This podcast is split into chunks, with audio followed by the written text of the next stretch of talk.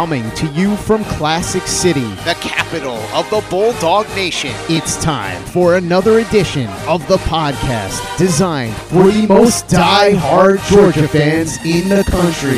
Here are your hosts, Tyler and Curtis. What's up, guys? Welcome back to another edition of the Glory UGA podcast, brought to you, of course, by our great friends at Alumni Hall. Make sure to check out all the great Georgia gear that Alumni Hall has to offer, either online at alumnihall.com or here in the Classic City inside the Epps Shopping Center. You know you need to get that 2023 game day gear, and there's no better place to do that than at Alumni Hall. But all right, guys, I am your host, Tyler, and back with me for one last episode before he takes the plunge into married life is my co host, Curtis. Kurt, we are recording this on Sunday, so this time next week, you will be a married man. Where is your head at one week out from the big day? I'm just excited at this point, you know, all the as I think I mentioned before, but all the other decisions and heavy lifting's done. So now it's time to just enjoy it.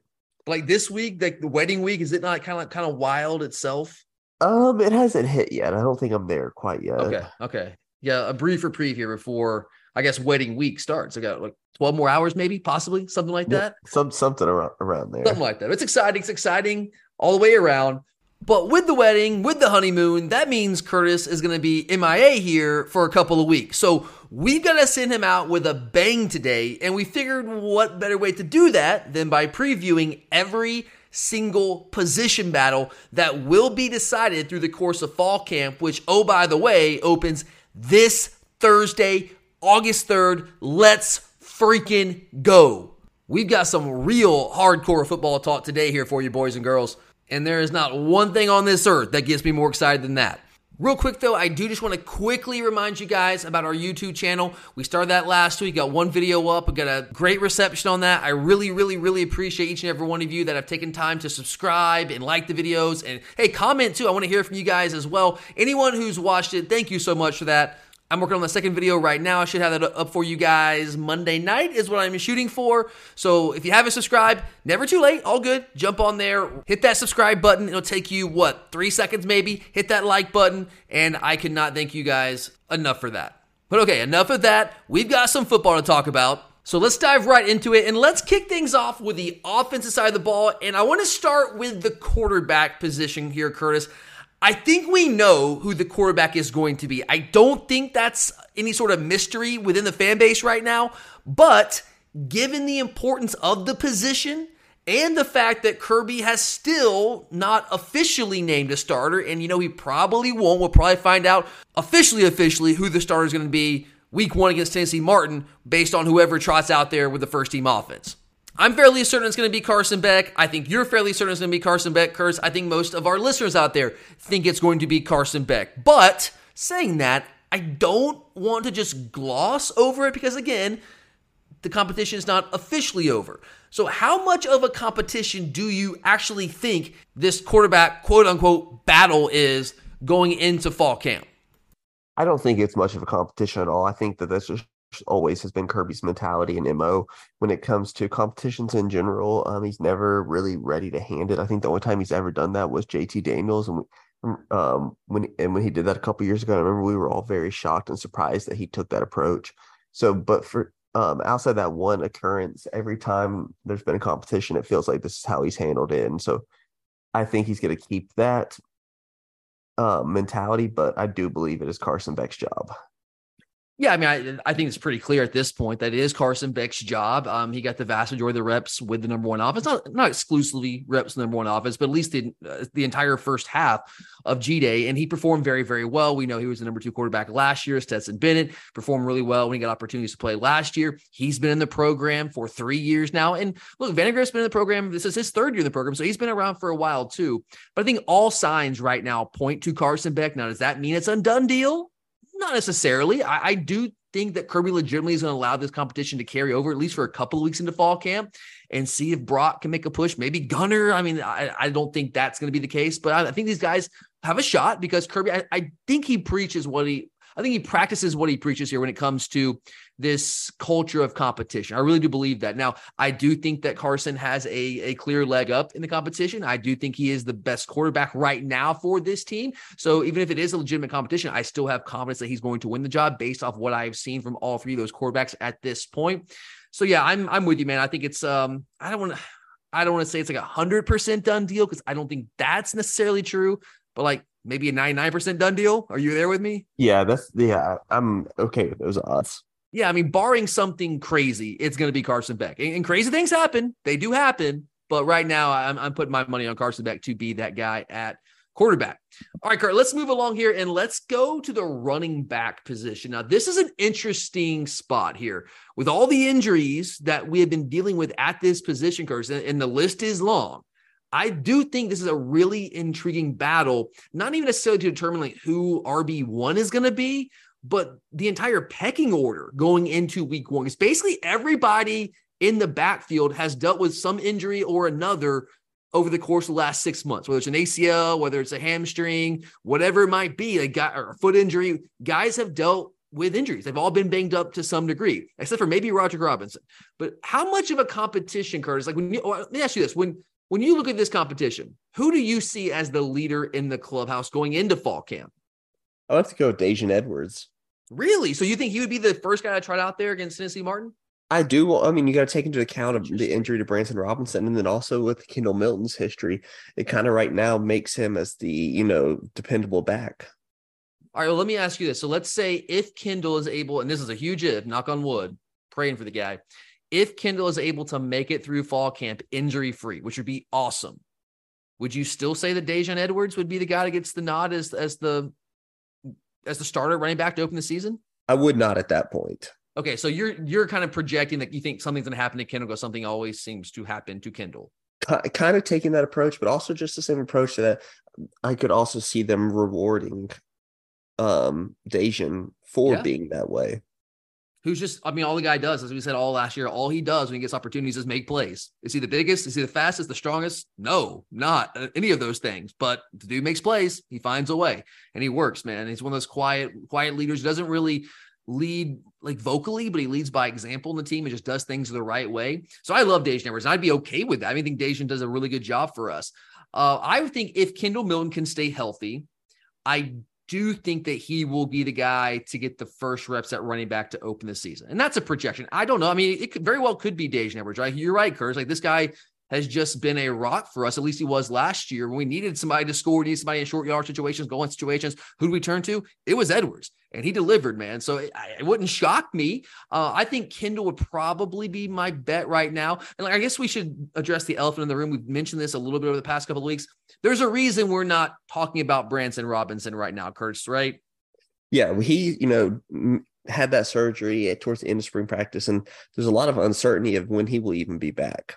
Right. So if he was healthy, and if he didn't have the lower extremity injury at the at the tail end of fall of spring practice, which is which is just God, it's unfortunate, Curtis, because I mean this guy was tearing it up through the vast majority of the spring, the tail end of the spring, just before G Day, goes down with a lower extremity injury, has a surgery, and it has been a bumpy road for him. I'm just letting you guys know it has not been an easy recovery. He's not going to be full go to open fall camp here this week. Uh, I am hopeful at some point he will be full go. You know, at some point in fall camp. I don't know that though, and I don't think the coaches do that right now. Really, a lot of it depends on how the injury reacts because like they're going to start ramping up his activity. You know, you're going to do some bike stuff. You're going to run on the side a little bit, do some pool stuff, all that kind of stuff. You're going to ramp up the activity. You just got to see how the injury responds. You just don't know.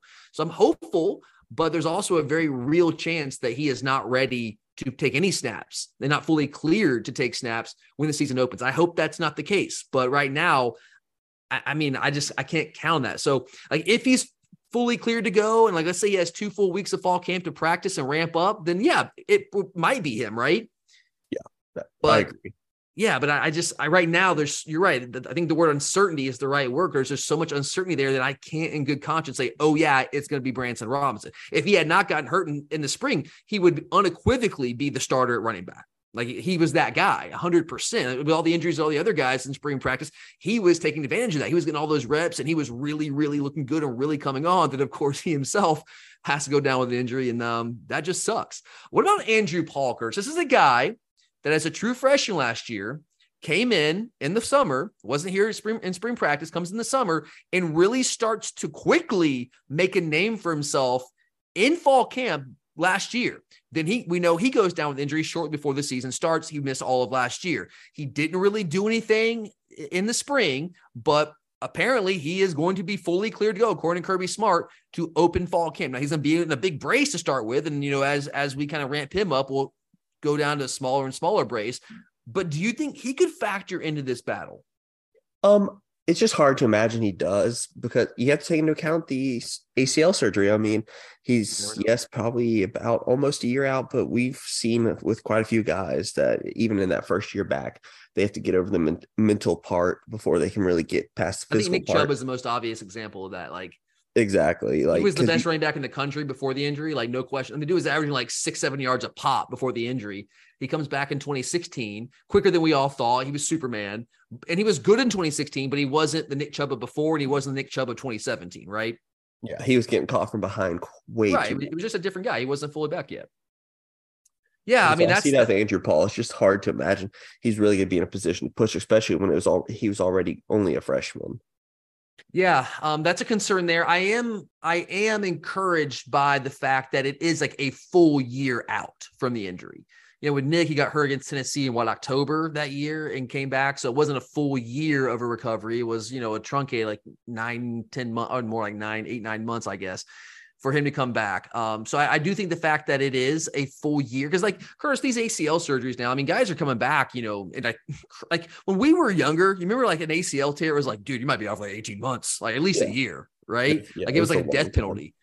But now, you know, with science evolving and, and improving, we've got it down. You guys come back in like six, seven months. It seems like sometimes. I mean, it, it's not un, un, it's not it's not unprecedented for a guy to come back after a year and be in really good shape. Now, I do think it took Nick a while to get back, and he wasn't fully himself until you know 2017. But I mean, and maybe that's the case for Andrew Paul, but maybe 85, 90% of Andrew of Andrew Paul is a pretty damn good back. You know what I mean? Yeah, that's also very fair. Yeah, so I think he's going to get a shot. I, I mean, I, with a big old brace in your knee, I don't know how much you can really do with the cutting and planning. With the big brace, we'll start with, but I think as we kind of pare that brace down to a smaller deal, I think he could be a guy that could take advantage of some of these opportunities. I mean, again, I think Branson's going to miss significant time in the fall.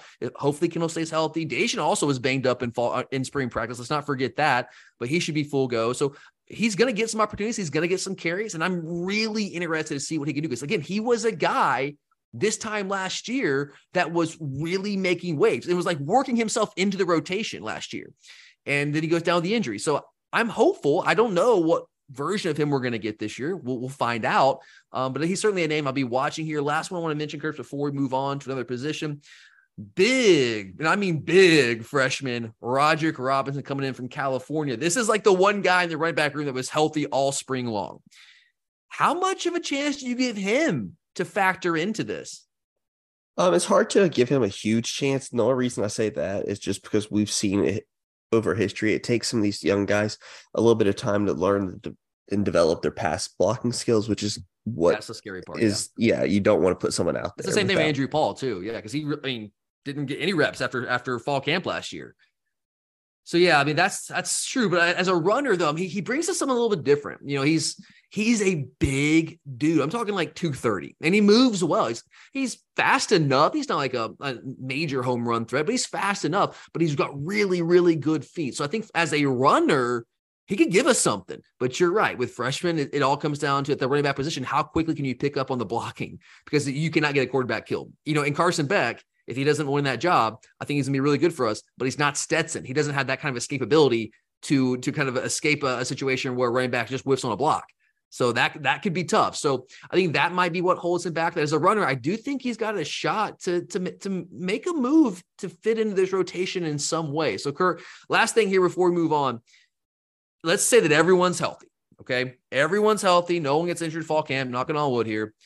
What do you think the rotation at running back will look like going into the season? So you think it's going to be Kendall if he stays healthy to start, or maybe Daijun Edwards, but like who's going to be in the rotation? Who's actually going to be getting meaningful snaps?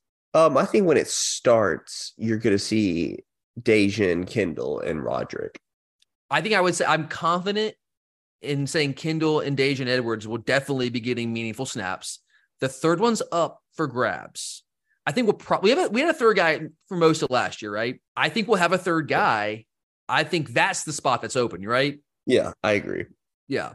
And again, once Branson gets back, then it'll be Branson, Kendall, and and Daijun Edwards probably, unless one of these other guys, Andrew Paul or Roger Robinson, just like completely wows people in fall camp, which could happen. It, I mean, running back is a position where a true freshman can make an impact right away. We've seen that over and over again, even in Georgia's history. So it's not out of the question, but I wouldn't say it's likely right now. But let's like let's say Branson is is still going to be out for a while I don't know what that situation would be like. A lot of uncertainty there.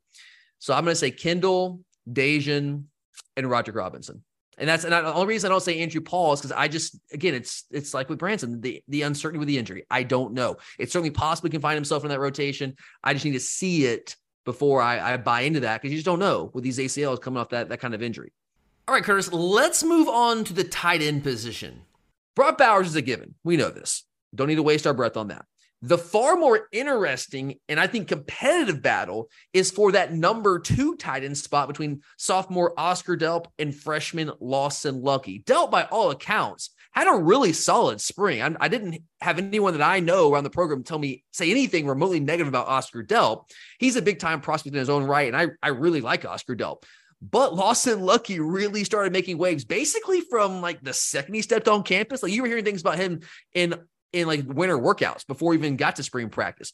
So Curtis, I'm really intrigued by this battle. How do you see this battle between Delp and Luckie for the number two tight end spot playing out over the course of fall camp?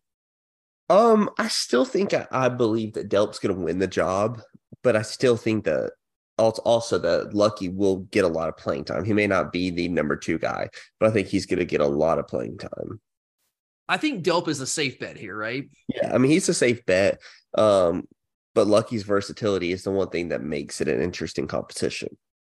I was really encouraged by what I heard and saw from Oscar in the limited snaps I saw him. I guess you know at G Day was really all I got to see with my own two eyes. But I'm really encouraged by what I what I heard and what I also saw my own two eyes backing that up about Oscar really taking strides as a blocker. And that's that was really encouraging. Because that's something that you know all tight ends. I mean, even Brock as a freshman had to work on that. I mean, he was willing, which so was Oscar, which is all you can ask for. But the reality is, none, none of these guys are going to be Darnell Washington. We know this, right? Like that's that's that's just reality but we don't they don't have to necessarily be Darnell. Like we can fit our offense to the guys that we have on hand. At least that's Mike Bobo's charge. That's what he needs to be doing. That's what he will be doing. But we need Oscar to be a good blocker. And I do think he took strides in doing that. We know what he can do as a pass catcher. This guy is tall, he's long, he's athletic. He can absolutely be a weapon in the pass game. I have zero questions about that. It's just a matter of like, are you ready to take that step as a blocker because we're going to need somebody like again. I, he doesn't have to be Darnell Washington, but Brock is going to be the one going out getting a lot of these a lot of these targets, right? Running a lot of these routes, and of course, Delp's going to run routes as well. You know, he's not going to just be exclusively blocking in line. That's not what his game is anyway. We'll kind of fit the offense around the guys we have, as I said, but he's going to have to really, really contribute more in the blocking game this year. And I do think he made strides there. So I think the fact that he was in the system last year helps him there. But Luckie's good, man. Luckie is very, very good. I do think he's physically maybe more equipped. At least he, like compared to like well, I guess you know, Delp's, Delp's a sophomore now. Compared to where Delp was as a, as a true freshman, where Luckie is a true freshman, I think Luckie's was more equipped as a blocker to coming into college. But you know, Delp does have that extra year in the strength program. I think Luckie's going to make a run for this course. I really do. But I'm with you. I think Delp's probably going to be the guy with that year of experience, and, and again, also a really talented guy in his own right that's going to hold Luckie off. But I also would agree with you. I think Luckie is going to get more than his fair share of snaps. Is that fair? Yeah, absolutely. Like I don't think being number the first, you know, being the the first guy behind Brock is going to still get him 75% of those snaps. No. Like I could see honestly where like Delp is the starting, like the I guess you're not necessarily a starting number two tight end. Let's say if we opened a game in 12 personnel, I could see Delp going out there with Brock as the as the first two tight ends, right? But I could also see some, somewhat somewhat of a rotation between Delp and Luckie. You think that's out of the question? Not at all. I mean, the, I I could see it very similar to how we've handled the running back situation before. Yeah. Like almost a series by series thing. I mean, I'm not saying that's going to happen. I don't have any insight into that. No one's told me that, but I also like know both these guys are really good. And we want to get both these guys on the field. And, and maybe you work in a rotation like that to some degree. I don't know. It'll be something to watch. What about Pearce Spurlin, Kurt, real quick? So, the guy that another really highly rated tight end coming out of high school, um, out of the state of Florida, was banged up and was hurt out for the spring. He's going to be back for fall camp. Can he work himself into this rotation? I think that he's going to be the one that it's very similar to what we saw with Delp last year. Just he may get a few snaps, but I think missing the spring's really going to be what holds him back. Yeah, I don't. I I think long term he's gonna be a really good player. He's a really talented guy, super long. He basically um, he essentially played receiver in high school. Like he was a tight end playing receiver. So he's got great receiving skills. Maybe outside of Brock, maybe the best receiving skills of, of the of the other of the of the other the trio outside of Brock. But you're right, missing spring. I just think he's a little bit behind the eight ball here. I'm not going to count him out completely and say he can't work himself in there. But right now, I do think it's pretty clear that Delp and Luckie have the edge. But we'll see. We'll see. Well, I mean, we'll certainly watch throughout the throughout the fall and and see if Spurlin can kind of let that talent shine and and get himself some snaps this season. All right, Curtis, let's keep this offensive train rolling here. Let's go to the wide receiver position. Now, this is um like this is an interesting position because there's some things that we do know, but there's also a lot of questions that still have to be answered at the wide receiver spot. I think there's some opportunities for players to earn some some snaps in the rotation. We know that Ladd McConkey is going to play a lot. We know that. It's a near certainty that Dominic Lovett will start somewhere, likely in the slot. And then after that, it's pretty damn open. I know that under Todd Monkenkers, we ran a ton of 12 personnel. So we did not always have three wide receivers on the field. But when we do, and we are in 11 personnel and we have three wide receivers on the field, Curtis, this season, and I think we might see more of that this year with, with, with uh, Darnell Washington moving on. We'll see. But let's say we have three wide receivers on the field, 11 personnel. Who do you project to be the first three to trot out there? Um, I project Dominic Lovett, Ladd McConkey, and Marcus Rosemy-Jackson right now. I, I think the the third one is the that's the one that's up in the air. I think, like I said, Ladd, Dominic. I'm pretty confident those two are going to be out there in, a, in, the starting three wide receiver set. You're going with Marcus Rosemy-Jackson at the X. Who would you say is the next closest to pushing for that spot? Um, I'm going to go with uh, Arian Smith. Arian over Rara, Rara Thomas. I think so right now. Just Rara still raw to me. Well, I mean, he was really productive at Mississippi State. I think the fact that he missed the spring, like he wasn't really out there. Missed the spring and like his history of and He's raw in our system. We'll say that, right? Yeah, and he has the history of drops. Like, I mean, or that's yeah. was his biggest problem. Yeah, he had to have some issues with that. I mean, I will say, going from the air raid to our offense is a very different animal. Yeah, like it, it, the true. language is different, the routes are different. It's just a, it's a totally different beast. So there is a learning curve there. And while he was here for fall for spring practice he wasn't really taking reps for the for the vast majority of the spring. So that does set him back there. So I think that does give a guy like Marcus Rosemy-Jackson, who's been around for a long time, man, and played a lot of football for us. And it's just one of the most unselfish players in the entire team. You know, like he doesn't always get a lot of targets, but he just goes out there and blocks his tail off down in and down out. He's just he's just a team player. He's a team guy, and I love it. I think he made some plays, you know, last year when he got opportunities. And I think he, I think there's more. I've said this many times this offseason. I think Marcus Rosemy-Jackson has more juice in the tank. I think there's more he can give us as a receiver. I really do believe that he was a big time receiver coming of high school. And I do think, you know, the injury, he was coming along as a freshman in 2020. The injury really set him back when his leg fell off but he's back. And I don't know if he's ever quite recovered that form. I thought he got closer to getting back to that form as the season went on last year than, he, than we saw in 2021. So I'm hopeful maybe he has a step he can take this year in that regard. One more name I'm going to throw at you here, Kurt. Dylan Bell.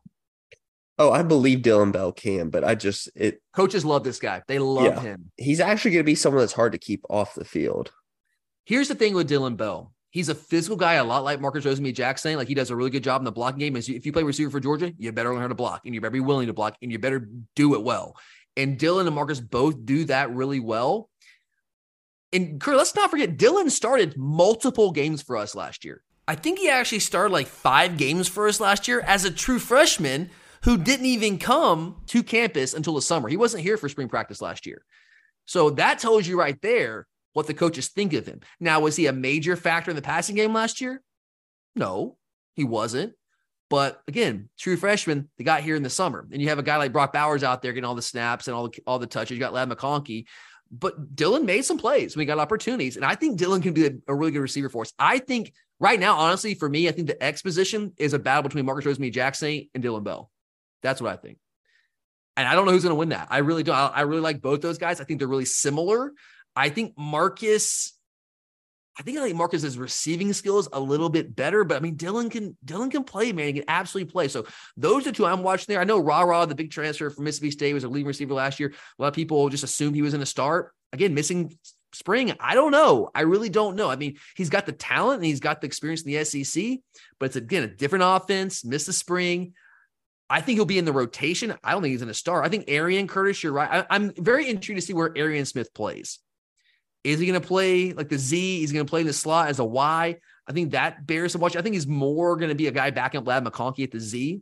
I think he'll be in the rotation. But yeah, I, I think right now I'd probably lean Dominic Lovett Ladd McConkey and uh, Rosemy Jackson. But watch out for Dylan Bell. Who do you think, besides those three, Curtis, who would you say is going to be in the regular rotation?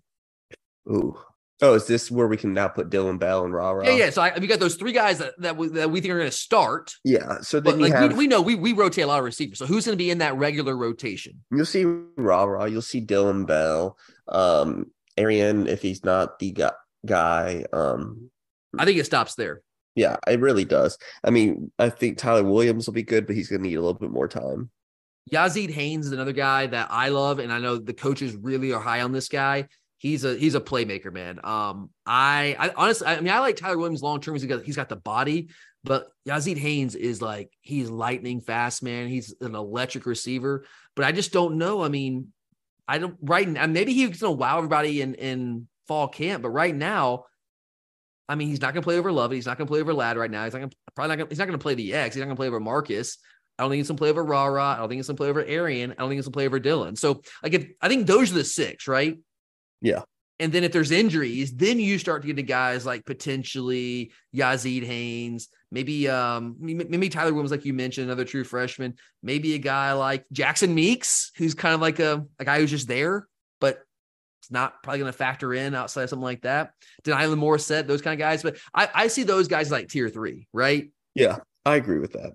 Yeah. So tier one for me would be Dominic Ladd, Marcus Marcus Rosemy Jackson slash Dylan Bell. Tier two, probably Raw Raw, Arian. Then tier three is everybody else, pretty much for me. All right, Kurt, let's move on to the offensive line. Let's do one more position here on the offensive side of the ball before we move on to defense. So the offensive line, Kurt, is pretty stacked, man. Um, after finishing as the runner-up for the Joe Moore Award, which if you guys don't know what that is, it's annually awarded to the best offensive line in America. We finished the runner-up for that award to Michigan each of the last two seasons. Uh, last year, I think we might have gotten robbed there, but whatever. But we do return four starters from last season's uh, t- last season's college football playoff. Now we know that Marius Mims did not start all season long, but he did start the college football playoff games. And three of those four returning stars have been named to the preseason All SEC first team, and the other one, Xavier Truss, being named to the second team. So before we get to that one vacant spot, Curtis, which is the left tackle spot, the most important spot on the offensive line, we know that Kirby again has instilled a culture of competition within our entire program. Like that's a big part of what we do. So technically, I guess nobody's job is safe so, do you see any of those four returning starters from the college football playoff getting passed by someone else on the depth chart during fall camp? Like, is there any chance of that? I don't see it. No, I don't either. I do not. Let me ask you this: Who would be the most vulnerable of those four returning starters from the college football playoff?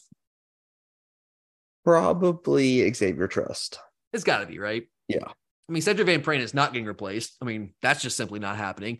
Um, I think the world of Tate Ratledge, I think him back. You talk about guys coming back from you know, a full year removed from injury. That's Tate Ratledge this year. We saw what he was able to do towards the end of last year once he was like really fully recovered from that Lisfranc injury. I think he's gonna have a monster year. It would not shock me if Tate Ratledge had a good enough year that could merit him getting some conversation, like potentially a first round draft in the NFL draft. I think that highly of him when he's healthy. Marius Mims, you know, you guys know how we feel about him. We think he's a first round talent at right tackle. So I mean, I think Xavier Truss is good. I think Xavier Truss really got better as last season went on. But if there's somebody who could possibly pass on the offensive line, that's that's one of those incumbent returning starters. I would say it's him, but I still think that's highly unlikely. All right, so we don't think anyone is getting supplanted. So that leaves us with one spot on the offensive line, which again, of course, is the left tackle position that was manned by Broderick Jones a year ago. Broderick off to the NFL, number 14 overall pick to the Pittsburgh Steelers, actually getting some first team reps already. So that's the only spot, Curtis. And through the spring, it was really a two man competition. There were two guys that emerged redshirt freshman Ernest Greene and redshirt junior Austin Blaske. Greene got the start in the spring game, but those guys were battling it out all spring long. So, how much of a push, Curtis, do you think Blaske is going to make this fall for that left tackle spot? I actually think he's going to keep making a strong push. Um, I think you know, we have to remember Earnest Greene missed a lot of last year after he elected to have surgery. Yeah. So he is working himself back from that. And injury. back stuff is scary, man. Anyone, any of y'all out there have had back injuries, you know what I'm talking about. It freaking sucks. You just never know. Can flare up whenever. And especially, you know, the you know, the weight those guys play at, like, yeah, you cannot take that lightly. No, not at all. I mean, I think Greene is the more physically gifted option, right? Yeah, I agree with that. I mean, he he is. He clearly is like he's a better athlete. He has better feet, those kind of things. But here's what Blaske's got. Blaske's a freaking animal. Okay. Like this dude is just an old school throwback, nasty offensive lineman that wants to hurt you. And I know that sounds like, oh my God, want, yeah, you you want your offensive lineman to want to hurt people. Like you want Ben Joneses out there, right? Like you want guys that are just nasty and just want to destroy the opponent. And that's what Austin Blaske is. We've talked about this several times with the, the, the wrestling background, like state champion caliber wrestling background, which I always love an offensive lineman because that means you're tough as freaking nails. And that's what Austin Blaske is. And I was shocked. You know, we talked about this during the spring. I was shocked during the spring when it emerged like I was getting some word from eh, from coming out of camp that was like, hey, dude, like this guy is actually like, you know, he, he's playing well. I'm like, okay, I, all right. I mean, I, that doesn't shock me. He's playing well. What shocked me was that he was playing well at left tackle. I did not see that coming at all. We talked about that several times during the spring. But again, like this is a guy that, uh, as a wrestling, as a former wrestler, he might not be as athletic as Earnest Greene, but you, you like, you don't see unathletic wrestlers, right? No, you don't, or not don't successful ones. Yeah, exactly. Not, not good ones. And he was a good one. So this guy's a good athlete in his own right. He moves really well in his own right. Just, you know, Earnest Greene, I think, is slightly better overall athlete. But I, I'm with you. I think Austin Blaske has a real shot to make this an interesting competition. I do not think it's a done deal by any stretch of the imagination that Earnest Greene is going to just automatically win that job, even though he started G Day. I don't think this competition is close to over. I think it's going to carry through most of fall camp. And uh, whoever ends up winning it, you know, that's fine. I think both guys are going to play and play a lot, right? I agree with that too. Yeah, I think like we saw a rotation at right tackle last year with Amarius Mims and Warren McClendon. I think you might see that rotation at left tackle this year. I think you very well might. And I mean, what what are the chances that we see Amarius Mims maybe move over to the left? Curtis, is that on the table? It doesn't seem like it, but I mean that yeah, it doesn't seem like it, it. would have made the most sense, but it just doesn't seem. I, like I'm not going to discount it completely, but you're right. It doesn't like we haven't heard anything of that regard. And I mean, he exclusively worked at right tackle pretty much in the spring, right? So mm-hmm. I don't know. I don't. I don't think that's going to happen. I wouldn't completely say it's impossible right now. I think the focus at left tackle is Earnest Greene and Austin Blaske, and that's going to be one hell of a competition, man. I think both those guys uh, are capable of manning that spot and playing it well, and that's why I do think whoever wins, whoever loses it, both guys are going to end up playing quite a bit. All right, that was the offense. Now let's flip it over to the defensive side of the ball. And um, man, we are losing some key, key, some key players, dude. We are. Jalen Carter gone. Chris Smith gone. Nolan Smith, Robert Beal gone. Kelee Ringo, for better or worse, gone. But we do also return seven starters from the national championship game against TCU. And we feature six players on the preseason all SEC first team for whatever that's worth.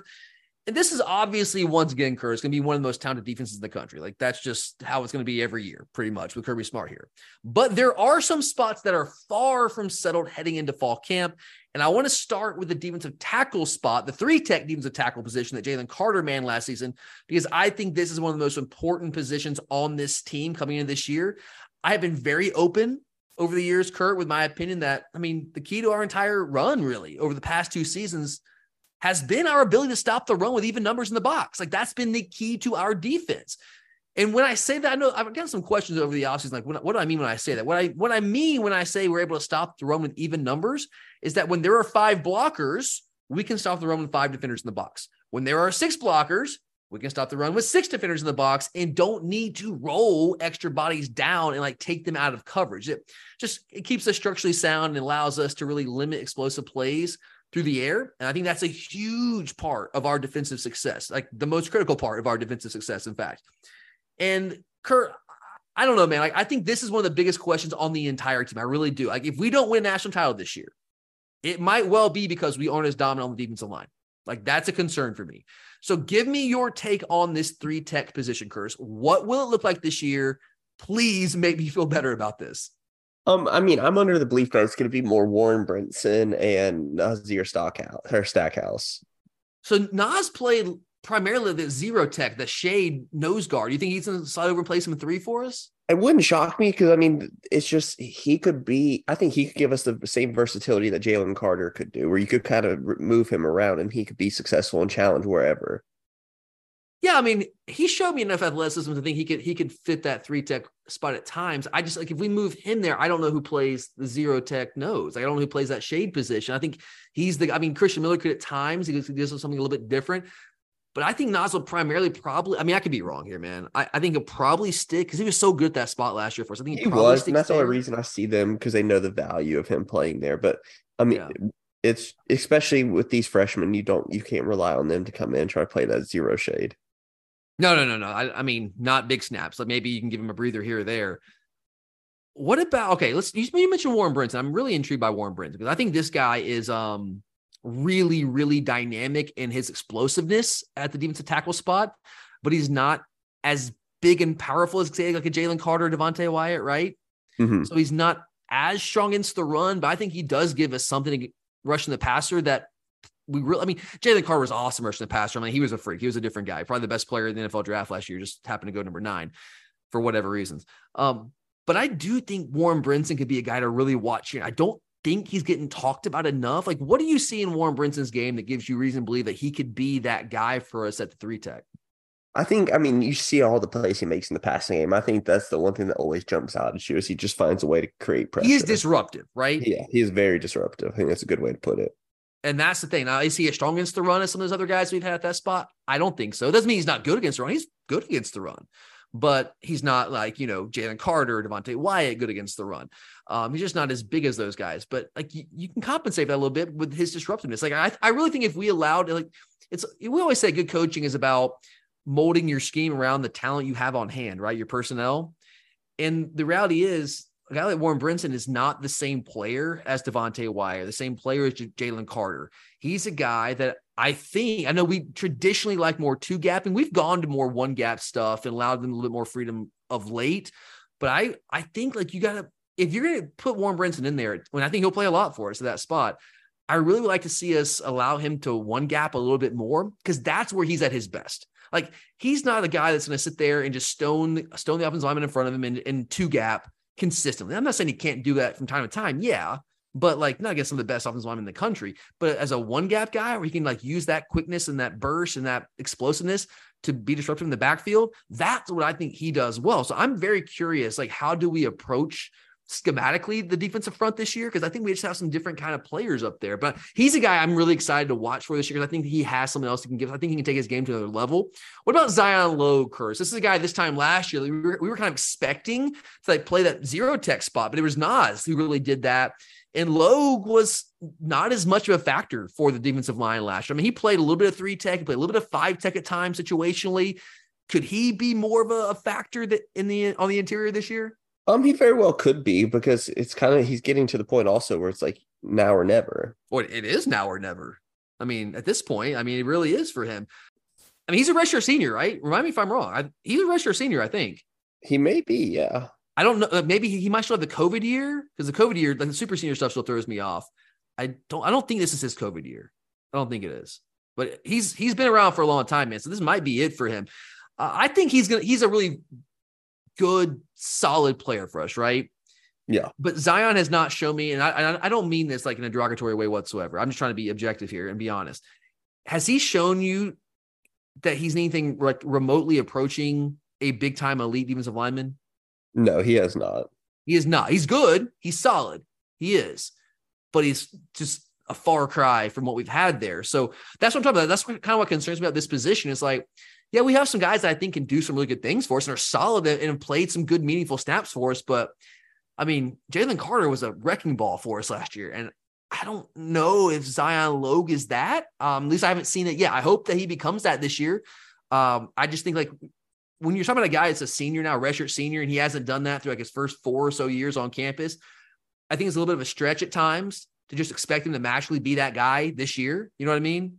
Yeah, I it's like Joe Milton at Tennessee. It's like he's never been that guy in his entire career, but now Tennessee fans expect him to just magically be that guy. Yeah, they they just these unreal expectations. Yeah, and so I don't want us to be like Georgia fans who are doing the exact same thing just on the defensive line. So I hope that he can become that guy. I just don't know if I am convinced that he can become that guy because he hasn't really done that consistently. Uh, let me ask you about a couple of freshmen, Chris. I do think maybe like it, we might be in a situation where our best defensive lineman, like our most talented defensive linemen, are true freshmen. You know? Yeah, I'm talking about that's fair. Yeah, Jordan Hall and Jamaal Jarrett. Do you think? I mean, it's so tough for freshmen. I always say it's so tough for freshmen to be impact players right away on the defensive or offensive lines because it's just a man's game there. Like you're going against 22 year old grown men. You're like an 18 year old boy ish, not boy, but like teenager, right? So I don't know. How much do you expect out of out of Jarrett and Hall this year? I mean, it's hard for me to really write him off though, because we saw Jordan Davis come in and make yeah. an impact as a freshman. Um, and Jalen Carter, Curtis, in 2020 as a freshman. Yeah, and when especially when you have two of them where you can rotate them, you're not gonna like we had to rely on just Jordan Davis. We have well, we have two guys that you could potentially rotate and allow them to not overdo it. Yeah, we absolutely do. I I'm not counting them out. In fact, I'm actually expecting at least one. I think Jordan Hall right now. I would say Jordan Hall over Jamaal Jarrett. I could be wrong there. Uh, I think Hallmore is more physically ready right now.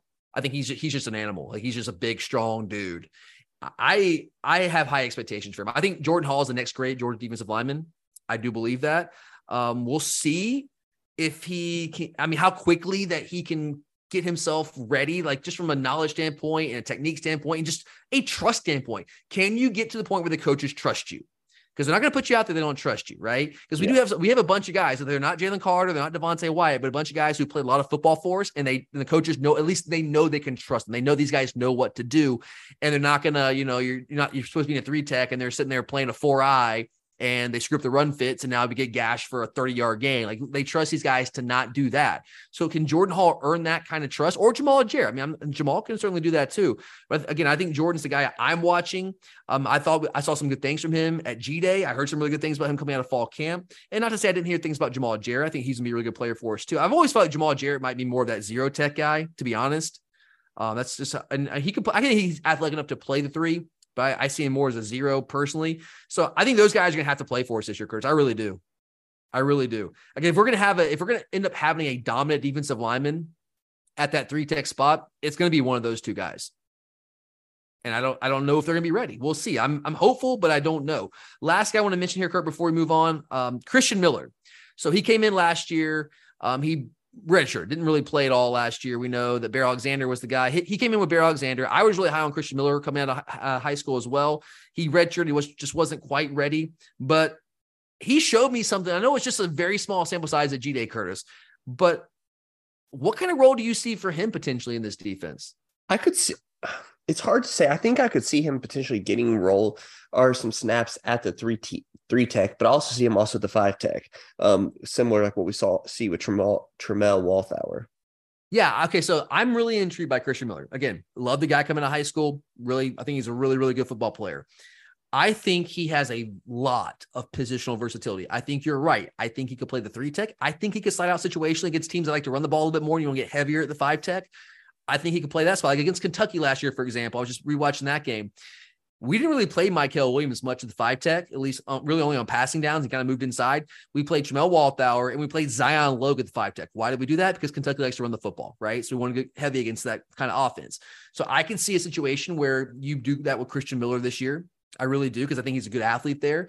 I also think, and actually, I mean, we we saw him do this at G Day, Curtis. He was playing zero tech nose guard, which kind of blew my mind because he's very different, like in terms of his body type than what we've seen at that position really ever under Kirby Smart. Like we had John John Atkins, you got Jordan Davis, you got Nas Stackhouse from a big space eating bodies, right?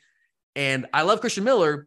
Christian Miller is not a big space eating body. The comp that I keep giving people when I talk about Christian Miller is Tyler Clark. He is Tyler Clark. That's his body type. And that's his that's what he is. That's who he is. I mean, that's that's the kind of player this guy is. Tyler Clark didn't play zero tech for us. He was an awesome three tech guy for us. I always felt Christian Miller was going to play three tech for us. But at G Day, he was playing a lot of nose. So I don't know. It's kind of like maybe it's a, you know, you have like change of pace running backs, right? Like you have the you know you have a big bruiser, and then you bring in like the the the quicker guy, you know, the scat back kind of thing. But maybe we have like a change of pace zero tech nose guard. Like, is that a possibility? It could be like where you have this guy who's more quick and more disruptive. Like going again, go back like, do we run more uh, one gap stuff to allow him to use his quickness like we would maybe with Warren Brinson? So I think he's a guy that can play all three of those positions, and I think he's certainly going to have a role for us this year. I really like him, man. I'm I'm very interested to see where he ends up playing for us. I think he's a guy that you talk about a guy that could be a really disruptive force for us, which is what we need because that's what we're going to be missing with Jalen Carter. I think Christian Miller has a chance to be that kind of guy for us. I'm really, really high on him. All right, Kurt, let's move along here. Let's go, uh, let's go to the jack outside linebacker position. So we all know, I mean, Kurt, no secret our defense has been dominant, and that's really been like what spearheaded our run to back-to-back national titles. But as we as we did an entire episode a couple weeks ago, like areas we can improve on. And one of the areas we talked about, one of the most obvious areas of improvement would be a natural pass rush. And that's been one of the long-standing issues with our defense. And now we've got Nolan Smith, who is gone. Robert Beal is gone. Adam Anderson um, has been gone. So we return this year, Curtis, one player with any sort of experience at the jack position in junior Chaz Chambliss. And I mean, yeah, Curtis, he did improve as the season went on. I want to give him credit there. But Chaz's play was still, it's still very much left something to be desired, I think, to say the least. So to Kirby and Chidera Uzo-Diribe's credit, they have gone out, Curtis. They have addressed that deficiency in the last two recruiting cycles. So there is talent there. The thing is, it's just so young and so inexperienced. So let me ask you this about the Jack position, Curtis. Does Chaz Chambliss open the season as the starter at Jack? I believe he does, yes. I think you're probably right based on experience. And I know the coaches love the way that that Chaz works. He's a leader on the team, and he's just a dude that just does what you ask him to do. And Kirby loves that. He respects that. I agree with you. I think at least week one against Tennessee Martin, Chaz Chambliss will will start that game.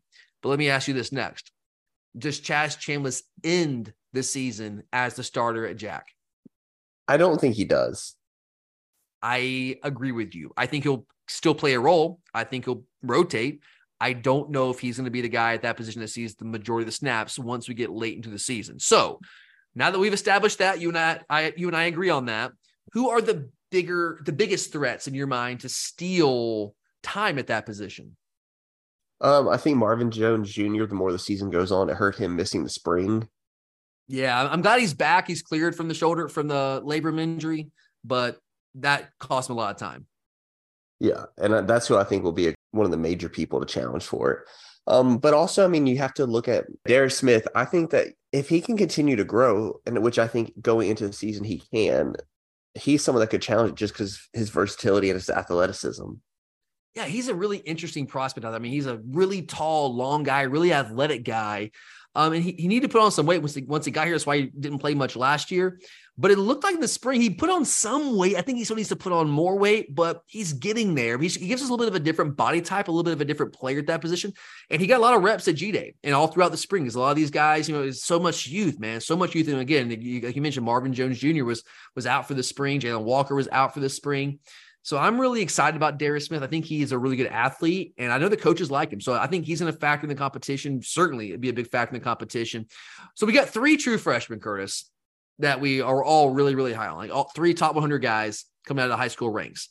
Of those three guys, you got Damon Wilson and M'Pemba, Samuel M'Pemba, and Gabriel Harris. Of those three guys, who do you see is most likely to maybe push for some playing time there? I like I, I really think Damon Wilson, I, but I do think it's between him and Samuel M'Pemba. I like all three of them, man. Like it's so it's such hard That's question. You you're, it, it, they're all three so good. It really is actually just kind of like just picking randoms. Yeah, it's like I mean, I think Damon Wilson. I mean, all we saw was G Day, right? I think Damon Wilson looked the best of the three at G Day, but I mean, they all look good. I mean, we're like, like I don't know, man. We're we're splitting hairs here this is the interesting thing about that position, of course. You know, once upon a time, you know, go back 10 years ago, you know, when we ran, you know, Kirby Smart running a three, four, we had like two of the, we had two outside linebackers on the field pretty much all the time, right? That doesn't happen anymore. Like we we have one outside, like we are so rarely in our base three, four. We rarely have two outside linebackers on the field at one at a given time, right? Sam and a Jack, right? So we pretty much just have a Jack on the field.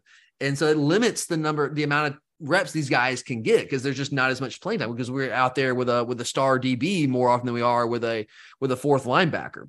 So it's going to be interesting to see how this rotation works out. And I do think there's certainly going to be a rotation there, at least until somebody emerges as like the guy.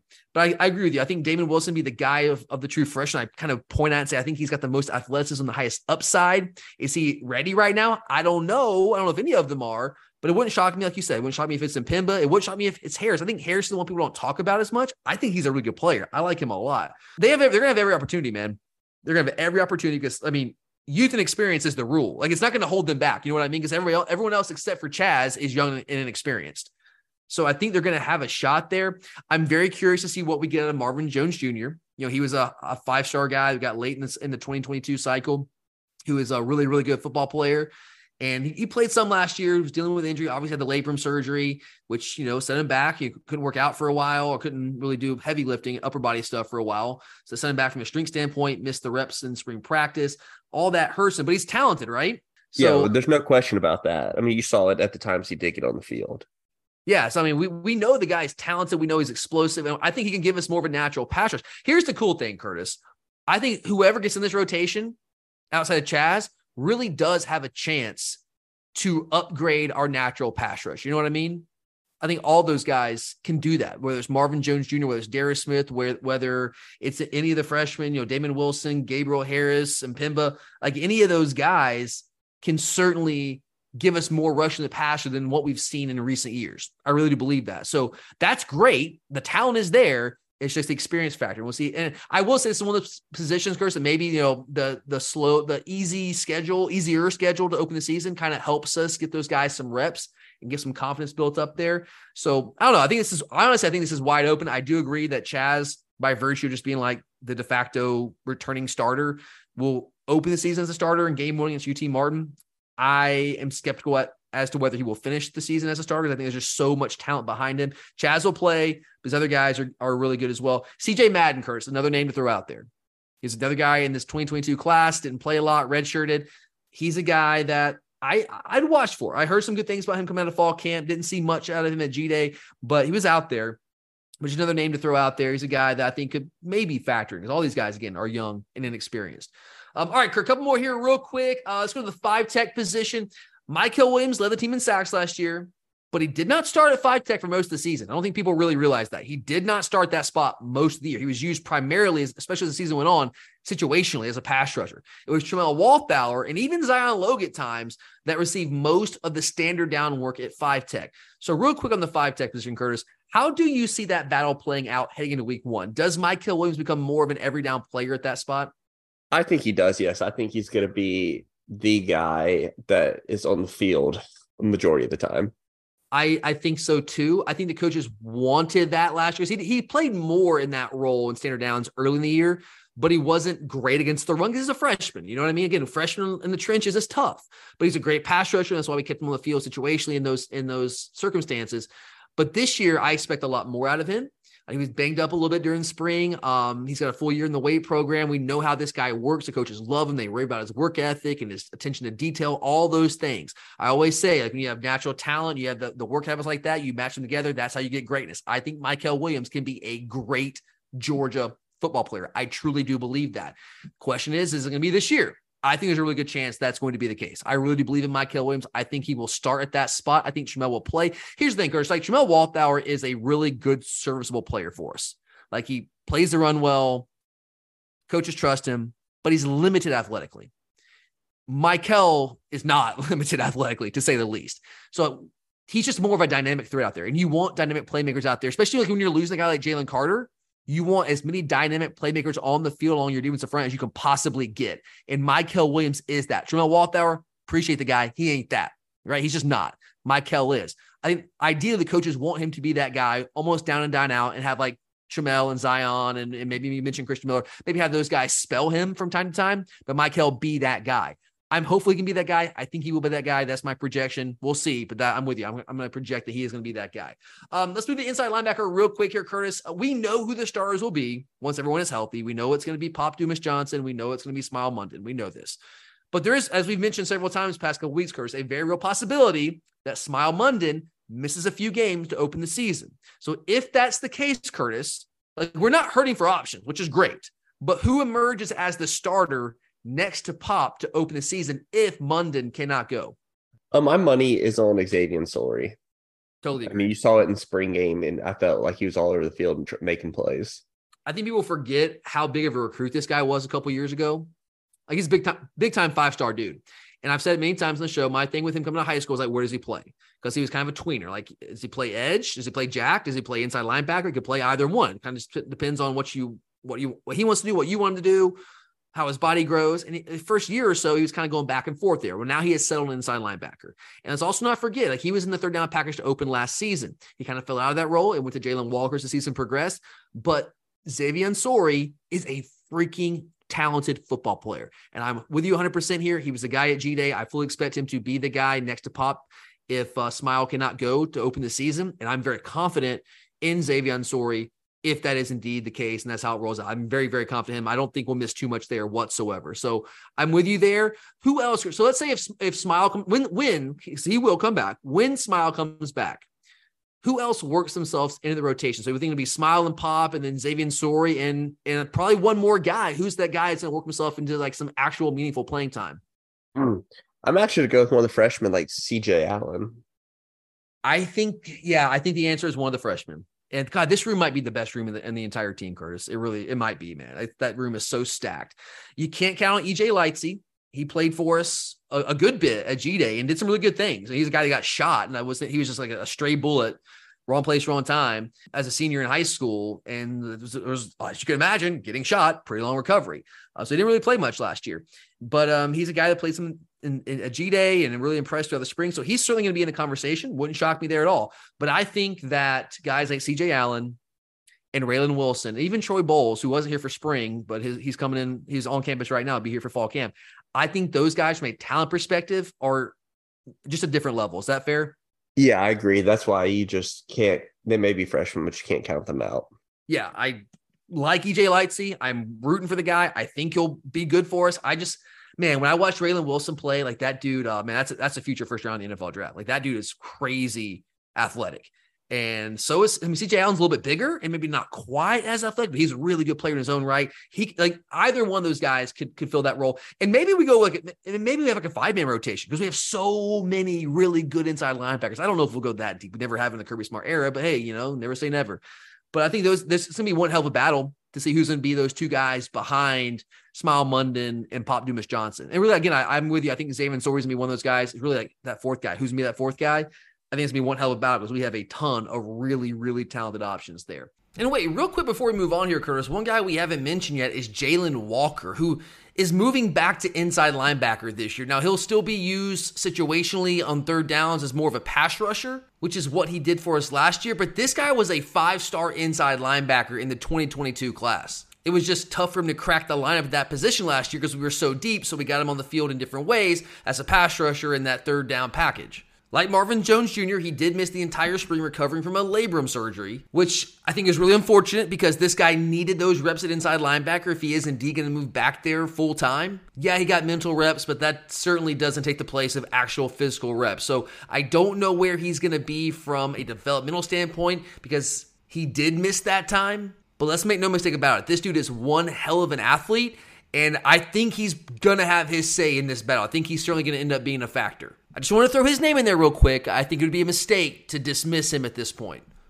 All right, real quick, Kurt. Secondary, we know uh, we know Kamari Lassiter is going to have one of those cornerback spots, but the other spot left vacant by Kelee Ringo's departure to the NFL is wide open. Man, Daylen Everette was the first guy off the bench last year as a true freshman, but I mean, he was pushed, Curtis, all spring by both Nyland Green and Julian Humphrey, which kind of shocked me. But hey, give the guy credit. Green got the start at G Day. And I think this is one of the more fascinating position battles because we do have so many talented options here. So, in your mind, Kurt, who ultimately emerges from camp with that starting cornerback job?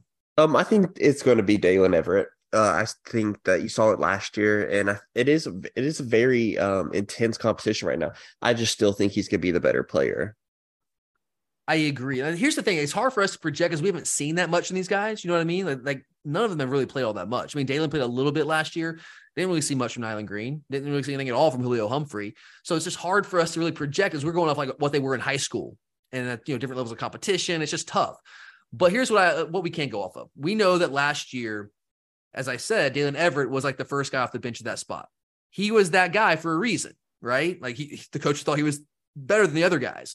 Well, the other guys can certainly improve and get better, which clearly they did and pushed him. But I still think the experience last year, and again, the fact that he was that guy last year for a reason. I think Daylen probably, I, I, I think some of what we saw in the spring might have been sending him a message a little bit. And really, just again, the culture of competition. I think Daylen will uh, reassert himself and take that job. But I, am not confident in saying that because again, we haven't seen these guys. Like we just really haven't seen them. So I don't know for sure. Based off, you know, my reading the situation, I'm with you. I would put Daylen as the odds-on favorite there, but it wouldn't shock me if it's Nyland Green. It wouldn't shock me if it's Julian Humphrey. And you know what? I don't care who it is. I just want the best guy to play. I think that's one of the more interesting battles. I'll be watching that one very, very closely. I'll be trying to get as much information as I can about that behind the scenes, bring to you guys over the next couple of weeks. And last one, Curtis, uh, the star position. I think the assumption here is that this is Tykee Smith's time, but five-star freshman Joenel Aguero is a physical freak man who really impressed during the spring. So how much of a chance do you give Aguero to jump Tyke before the first game kicks off in September? There is a strong, I'm not to say strong chance, but there is a chance that Joenel will jump him. But I do not believe that there's any chance realistically, bar injury, that he does it in fall practice. Oh, so you think it's more of like an in-season thing? Like when he gets reps, he impresses and then kind of takes that job. Yeah, if he does, I think that there's a chance he does, but it's gonna be later on in the season. Yeah, I think I agree. Um, I do think that Tyke, time in the system, and just you know what this guy's been through. I do think that co- I do think he's going to get the job to open the season against Tennessee Martin. After all, let's not forget Tykee Smith was once upon a time a third team All American at West Virginia. But I'm also with you. I think Joenel Aguero is going to play. I do. I think this guy's way too talented to keep off the field. I don't know if it's going to be a full on rotation. I don't know how it's going to play out, but I think he will play. I think he will play meaningful snaps early in the year to try to get him ready and see what this guy can do in real live game action. Like, and that's why, you know, playing Tennessee Martin and Ball State, like we, we hate that. It sucks and no one's watched those games, but it enables us to get guys like Joenel Aguero real snaps in meaningful situations early on in games that we're just not going to lose and see what this guy can do. Like, you know, can you be a guy that can help us? Can you be a guy that we can trust to be the start of that spot? And I think he's going to have a chance. I think he's going to have a chance to prove that. And it would not shock me at all if he takes advantage of that and at some point in the season becomes that guy because he is the future at star for us the body to be able to fill against the run, really good athleticism. I mean, this guy is the total package of that spot. I mean, five star for a reason. If you watch the tape, it, it backs up the ranking. So I think Tyke experience will give him the edge to start the season. I agree with you there. But man, Aguero is just physically on a different level than, than Tykee Smith is. So uh, we'll see. It's, it's, a matter of how quickly does Joenel Aguero get up to speed. Where that's what it comes down to for me. Because when he gets up to speed and the coaches trust him, it's his job. In my opinion, we'll see. I could be wrong there. Maybe Tykee Smith really has a good year and holds him off. And Tyke's a good player in his own right. We'll see how that plays out. But I would just say watch out for Aguero for sure. And then, of course, safety is not really a competition, at least for the starters. You've got Javon Bullard moving back from star to play safety this year, which I think is a more natural position for him. And of course, Malaki Starks returning as a sophomore who started every game but the first game last year. The battle there is really more so just about depth and guys who might come in in the in the money position when we go to our third down packages.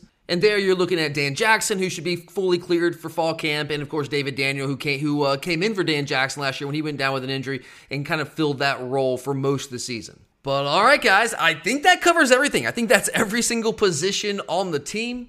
I told you guys we were going to talk some real football today, and I wasn't lying. But that was a lot of fun, and there's a lot more of that type of talk coming here over the course of the next month throughout fall camp, leading up to the 2023 football season. Curtis will be back with me in a couple of weeks after the wedding, after the honeymoon. He'll be back here for the lead up to the season. But you guys know I've got you covered, and who knows? We might just maybe possibly have a Charlie sighting one of these days. Who knows? Maybe she'll randomly feel like showing up one day. We'll find out. But there are a couple things I do know. I do know that on our next episode, I will have the Florida Scouting the Enemy episode for you guys. I know that one's been one you guys have been asking for, you've been waiting for. It is coming. It's coming this week. And right now, I'm working on the second video for our new YouTube channel. It should be up for you guys by Monday night. That's my plan. And I think you guys are going to enjoy this one. It's focused on Tennessee and why Georgia is the kryptonite to the Tennessee offense. We know the Tennessee fan base has been talking a lot of trash all offseason long, even though they didn't actually win the game last year. They still have somehow, some way, found a way to convince themselves that they are better than Georgia and that they are the ones that should be talking trash us. It's weird. I don't understand it. They have left orbit. They are in outer space. They are in their own universe. But this video is going to be focused on why Georgia is the one mountain that Tennessee still can't quite seem to get over under Josh Heupel and why that probably isn't going to be changing anytime soon. I'm having a lot of fun making this one. I think you guys are going to enjoy it as well. So make sure to check that out. And if you haven't already, please like, subscribe to the channel. That would be such a huge help to us. I really appreciate it, guys. You are awesome. Thank you so much to everyone who has already done that. But if you haven't, Never too late. Jump on it. To have a bunch of content on that YouTube channel for you guys all season long that's going to be separate from what you get here on the podcast. So you don't want to miss out. I'm going to do some tape breakdown, a lot of great stuff that I just can't really do here with this audio format. So check that out, guys. Subscribe, like, appreciate you. For Curtis, I'm Tyler. And as always, go dogs.